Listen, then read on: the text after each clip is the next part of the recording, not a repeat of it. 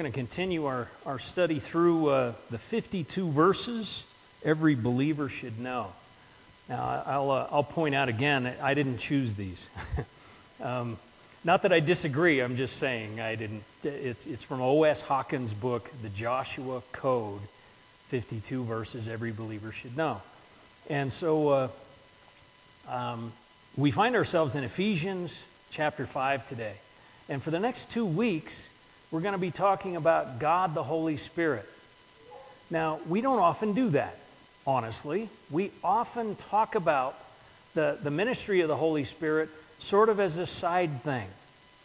You know, if we're honest, us Baptists, we have kind of a complicated relationship with the Holy Spirit because we pray for the Holy Spirit, we desire the Holy Spirit, and then we're actually kind of afraid He might come.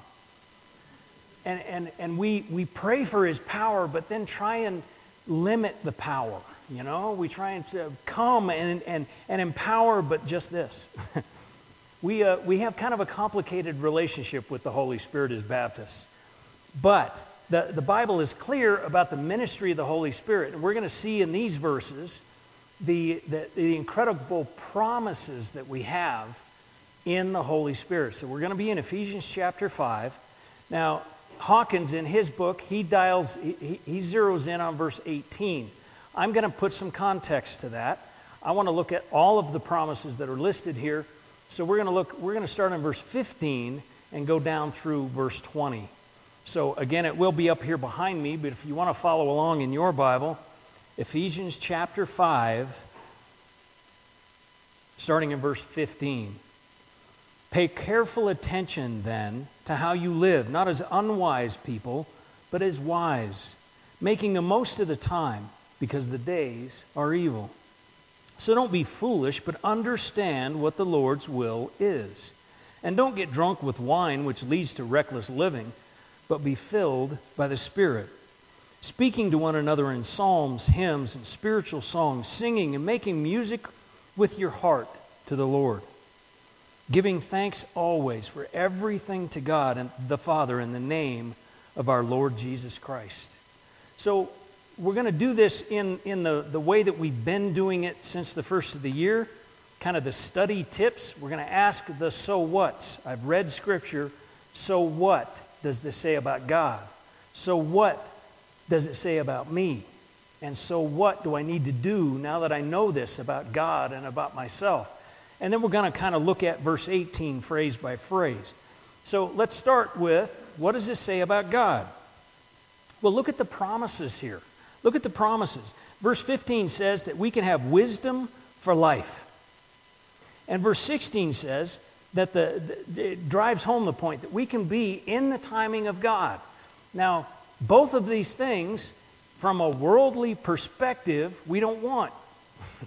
We don't want God's timing, we want God to be on our timing, right?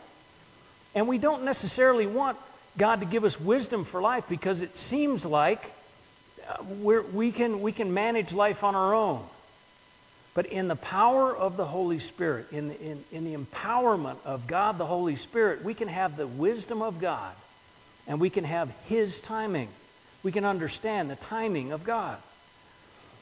Then, uh, then in verse 17, it says that the Holy Spirit, God the Holy Spirit, desires us to know the will of God. You know, the will of God doesn't, uh, isn't something that He wants to keep hidden from us. We act as if we don't, we don't ever know what the will of God is because He like hides it from us. That's not what, what happens. He wants us to know. It says so right here. The Holy Spirit desires you to know the will of the Father. And so, if we are empowered by the Holy Spirit, then we will know the will of God for us. We will understand not only His wisdom and His timing, but we will understand His will for us if we live in the Holy Spirit. Verse 18 says, it is, is really about control. Now, I'm going to talk about this more later, but this verse is often used as, uh, as kind of an excuse to how much you can drink. It says not be drunk, don't be drunk with wine, so we can drink a little. And, and, and frankly, I don't, while I don't think that the Bible specifically prohibits alcohol, I will tell you this verse is not about alcohol. it's not about wine at all. So, verse 18 is about being under the influence of something. And the, the, the, it's a metaphor. And the metaphor here is to be under the influence of the Holy Spirit, not under the influence, like we are under the influence of alcohol. It's, it's about giving up control. Oh, we hate that. We hate giving up control. We want to be in control. But this is about letting the Holy Spirit guide us and, and give us wisdom and give us God's timing and give us God's will and let us know the life we were supposed to live, the life we're meant to live. Once we deal with our sin at the cross, then this is the life we were meant to live. So, verse 18 tells us that God desires us to know His will, and the Holy Spirit is the mediator of that will. Verse 19 tells us that, that God wants us to live in harmony with each other. He desires that we live in harmony with each other. Now, only in church does this happen. I got to tell you. If, if we know anything from watching the news, it's that people don't like being together, right? We don't like being alone, but we don't like being together either. We want to be, uh, our, our nation, our government, everything is so divisive right now. It's not about harmony, it's about staking out your ground and being against something. The Holy Spirit, God the Holy Spirit, wants us to be in harmony with each other. And it only happens in church. it's not a matter of, of, political will, it's not a matter of compromise, it's not a matter of, of, of uh, working things through. It is literally the ministry of the Holy Spirit that allows us to be together and care for one another. We, we care about each other, even though we have vastly different uh, lifestyles, I would say, uh, jobs, uh, interests, vastly different, even within this little congregation, and yet we have a common goal and we have the, in, in common the fact that we need Jesus. And so we have this harmony a harmony that only the Holy Spirit can give. Hawkins, in his book, uh, makes a great point about verse 19. He also talks about the, the, the song in your heart. The song in your heart. Do you go home with a song in your heart? Do you have a song in your heart about who God is and what God has done? You know, every week at the end of this service, we sing at least part of or a full song at the end because we want that song in your head. We want that. It's our desire as a worship team to stick that song in your head so that later today that, that chorus is still coming through, going through your mind. We desire that the Holy Spirit drive that song into your heart so that you have that song in your heart that day. And hopefully for a few days. There's some of the songs we sing, uh, I, I have the chorus in my head till Wednesday. We, only Christianity gives us a song in our heart. Only Christianity. Because we know our, our sin is dealt with. We are trying to work our way to heaven through some religious system, then all we're going to have in our heart is guilt for not doing enough. We have a song in our heart because we know our sins dealt with. We have a song in our heart because we know Christ died on the cross to save us, that God loves us this much we have, we have a song in our heart because of Jesus and because the Holy Spirit drives it into us. Verse 20 says that, that God the Holy Spirit desires us to have an attitude of gratitude. An attitude of gratitude. Now, we're, it's pretty easy to thank God for the good stuff, although we usually forget. And it's, and it's hard to thank God for the hard stuff. But remember Romans 8:28. Everything working together for your good. And so we have an attitude of gratitude because, because we know that the creator of the universe loves us enough to knock off some rough edges with some hard times, to file off a little here and there to make us what, who he meant us to be. So we have an attitude of gratitude. So, what does this say about us? It says we need the wisdom of God for life. Now, again, this is not something that we think about on a daily basis. We generally take the big stuff to God, but we figure the little stuff is, is, for us to handle. That isn't what this says. This says we need His wisdom for life. For life, for all of life. We need His wisdom. It says that, that we can have this life. This life that, that's talked about here with, with all of the power, all of the, the knowing the will of God, knowing the timing of God, having the wisdom of life, having a song in our heart, having, uh, having an attitude of, of gratitude, all of these things, this is a life we can have. They're here to remind us we can live this life. This is the life we were meant to live. This is the life that Adam and Eve had before sin. This is the life that, that, that we are meant to have through Christ. We are meant to have this kind of empowered life through Christ. So, what do we need to do? Verse 18 is the key. We need to surrender power, we need to surrender control. You know, God's, uh, God's economy, you've heard me say it several times from this platform, God's economy is totally different. When we, the more we surrender, the more we conquer, the more we win. The more we give, the more we, we will receive. The more we submit our power, our own power, the more powerful we will become. God's economy works different. And if we are under the, the, if we submit control and are under the influence of the Holy Spirit, then this is the life we can have.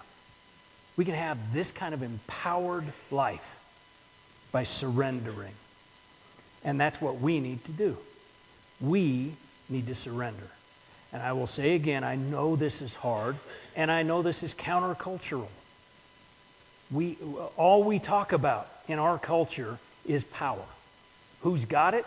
Who doesn't? Let me tell you, God's got it, we don't. There you go. And if you want it, you get it from Him. And, and if you want to get it from Him, you got to surrender your own. Jesus said, Take up your cross daily, die to yourself, and follow me. We surrender our power to God's and become more powerful than we could ever have imagined. That's what we need to do submit. So let's kind of look at this uh, uh, phrase by phrase. And don't get drunk with wine. I said at the beginning, and I'll say again this isn't about how much you can drink, it is a metaphor. It's a metaphor about being under control of something. And so, since it's not actually about alcohol or wine, as it says here, then let's talk about the metaphor. Let ex- let's explore the metaphor a bit. Uh, first of all, when someone takes a drink of alcohol, 30 to 35% of the alcohol is immediately in the bloodstream through the stomach lining. 30 to 35% of it. The rest of it, as it goes the rest of the way through your system. But, but about a third of it is immediately in your, your system.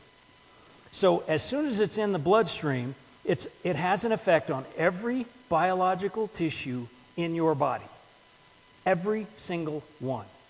Your brain, your organs, your muscles, your tendons, everything.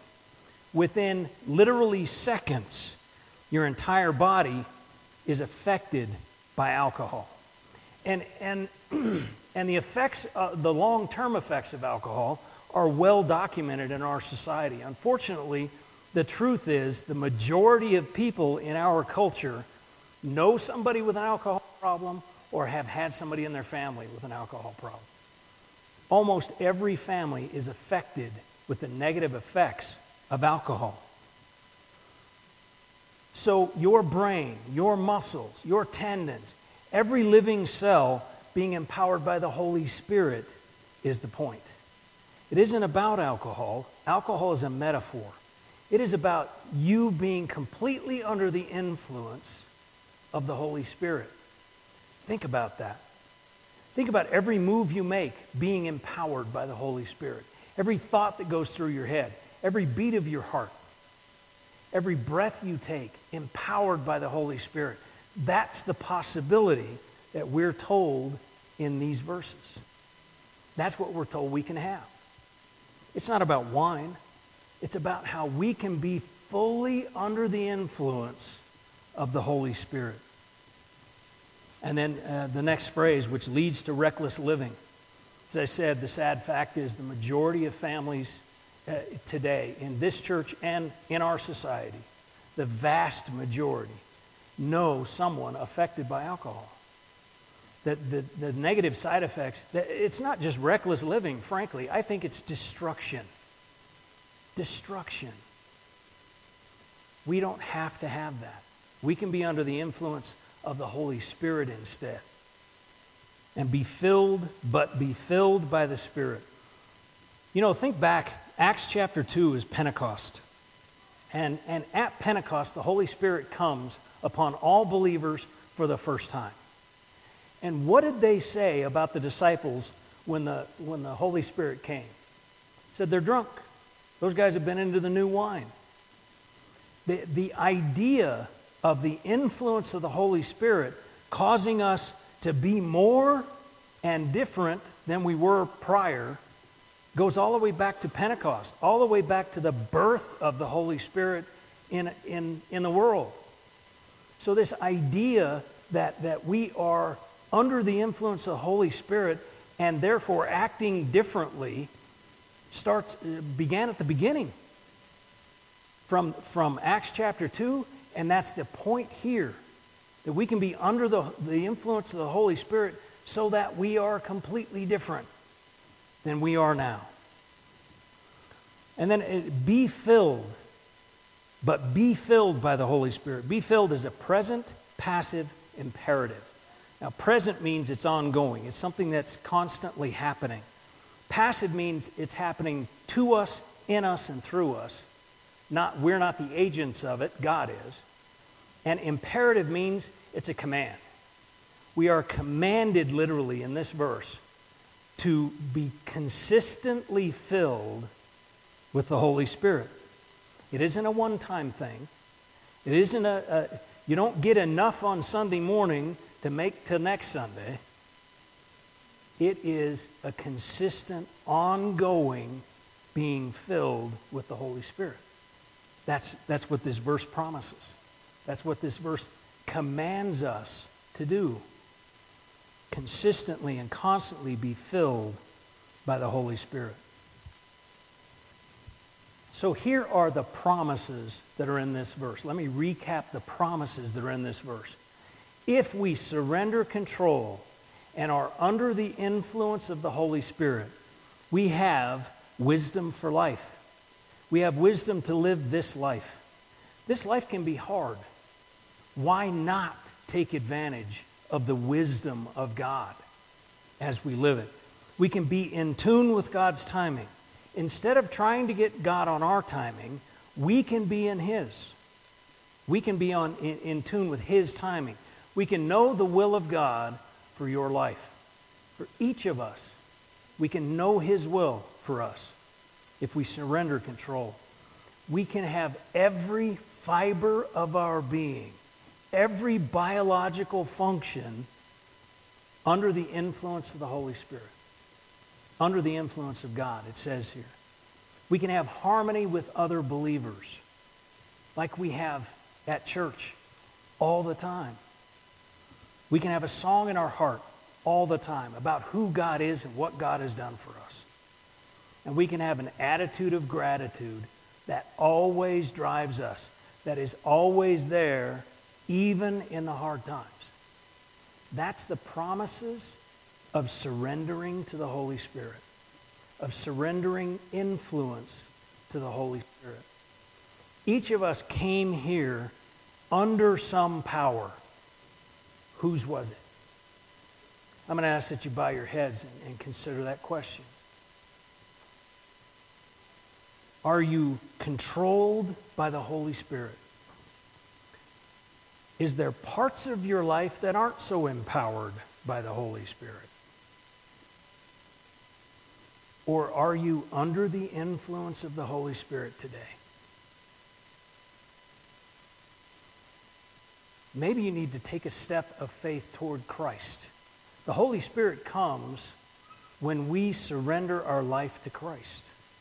And so maybe you need to take that step. And that step is as simple as a prayer. Follow along with me in your own words. And say, God, I know that I have sin in my life. I've done things wrong. I've said things wrong. I've thought things wrong. And I know the Bible calls that sin. But I'm going to trust that Jesus died to pay my price, to pay the price for my sin. And I'm going to ask that you forgive me because of his finished work on the cross. And I ask you to fill my life. Fill my life, Holy Spirit, that I might be, live an empowered life today. If you prayed that prayer for the first time today, you need to let somebody know. Come and let me know. And let one of our deacons know. Elbow your neighbor and let them know that you surrendered to Christ today. Each one of us needs to surrender to the Holy Spirit. All of us, including me, have areas of our lives that, that we run in our own power. So let's take a moment right now to surrender.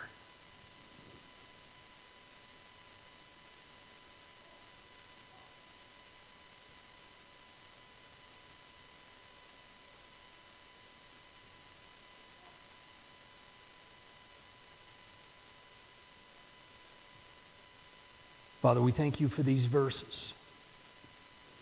Holy Spirit, we thank you for the ministry of these verses in our hearts. We thank you for illuminating the areas of our lives that we have been controlling ourselves. And we, right now, right here, submit all we are to you. We pray in the name of Jesus. Amen. This is Pastor Jim from Porter Mountain Fellowship. I want to thank you for listening to our podcast. These are sermons from our 10:30 a.m. service on Sundays. If you're in the neighborhood, stop by. We're on the corner of Porter Mountain Road and Commerce Drive in beautiful Lakeside, Arizona.